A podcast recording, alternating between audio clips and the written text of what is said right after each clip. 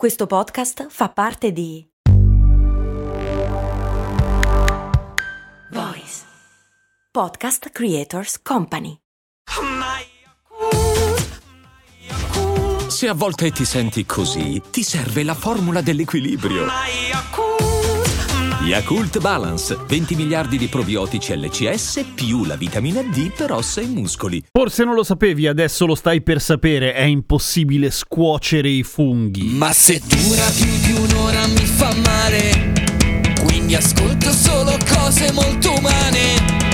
Ciao, sono Giampiero Kesten e queste Cose Molto Umane, il podcast che ogni giorno ti insegna qualcosa. E per la cronaca scuocere sì, si può usare anche per i funghi e per un sacco di altra roba, cioè si può scuocere praticamente tutto, noi lo usiamo solo per la pasta, ma scuocere tendenzialmente vuol dire cuocere troppo a lungo qualcosa che è diverso da bruciare, nel senso che bruciare ad esempio i funghi è perfettamente possibile, basta esporli a una temperatura troppo alta, ma cuocerli troppo a lungo e che si spappano completamente questo, beh no, i funghi non lo fanno. Mentre se ci fate caso per tutti gli altri alimenti bene o male è possibile. La pasta è il primo esempio naturalmente, se lasciamo la pasta troppo a lungo nell'acqua bollente a un certo punto diventerà una sorta di budino cremoso orrendo e chi l'ha cucinata probabilmente preferirà andare da qualche altra parte e non farsi vedere dai membri della famiglia per la vergogna, perché scuocere così tanto la pasta è difficile, ma si può scuocere tecnicamente anche una bistecca o anche la verdura. E anche qua stiamo parlando di durata della cottura e non di temperatura eccessiva, nel senso che quello è abbastanza ovvio, ma una bistecca se la lasci troppo tempo sulla griglia, molto prima di diventare un tocco di carbone diventa una sorta di suola immangiabile molto molto dura, perché quello che succede è che perde tutta l'acqua e tutto il collagene, che sono esattamente le cose che quando iniziamo a cuocere una bistecca la rendono buonissima, cioè la cottura fa sì che le proteine presenti nella carne che sono le responsabili di tenere ad esempio l'acqua la rilascino e quindi la rendano più morbida e scioglie il collagene facendolo diventare da una roba rigidona e gelatinosa a qualcosa di asciugoso e buono. E più o meno la stessa cosa accade con le verdure come effetto, anche se ha una ragione chimica molto molto diversa, nel senso che in quel caso sono le fibre quelle che si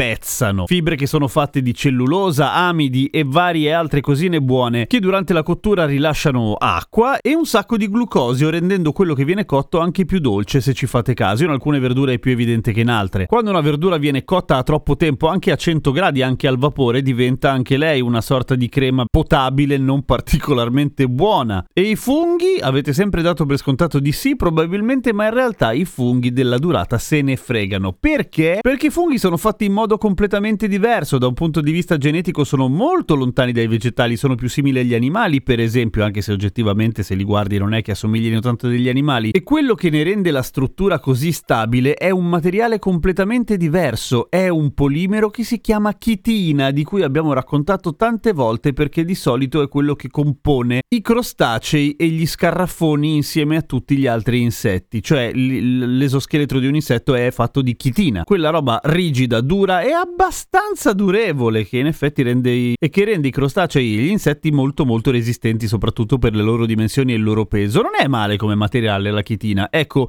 nei funghi c'è la chitina in modo diverso naturalmente, se no sembrerebbe di mangiare un gaberettolo sgusciato, che schifo. Contengono naturalmente molta acqua e un discreto numero di proteine, ma la chitina è chitina e sotto i 400 gradi della tua cottura se ne sbatte, per cui se tu stai a 100 gradi per un'ora hai sprecato un casino di energia, che sia gas o luce, ma il fungo bene o male resta sempre uguale a se stesso, per cui hey, che figata i funghi, non sono super nutrienti né troppo economici a seconda dei funghi che scegliete, ma hanno le loro particolarità, oltre a essere molto ma molto e aiutami a dire molto buoni. Se invece volete scoprire qualcosa di più dal punto di vista chimico della carne grigliata e del perché la carne alla griglia diventa così maledettamente buona, vi linko in descrizione la puntata di Umani molto umani in cui Andrea Bellati spiega la reazione di Maillard, che è fondamentalmente quella roba che rende la grigliata buona, cazzo. A domani con cose molto umane.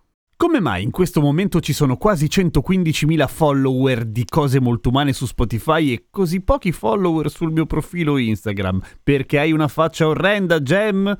Potrebbe essere, non lo so, però sono bello dentro. E se ti va, seguimi su Instagram. A domani.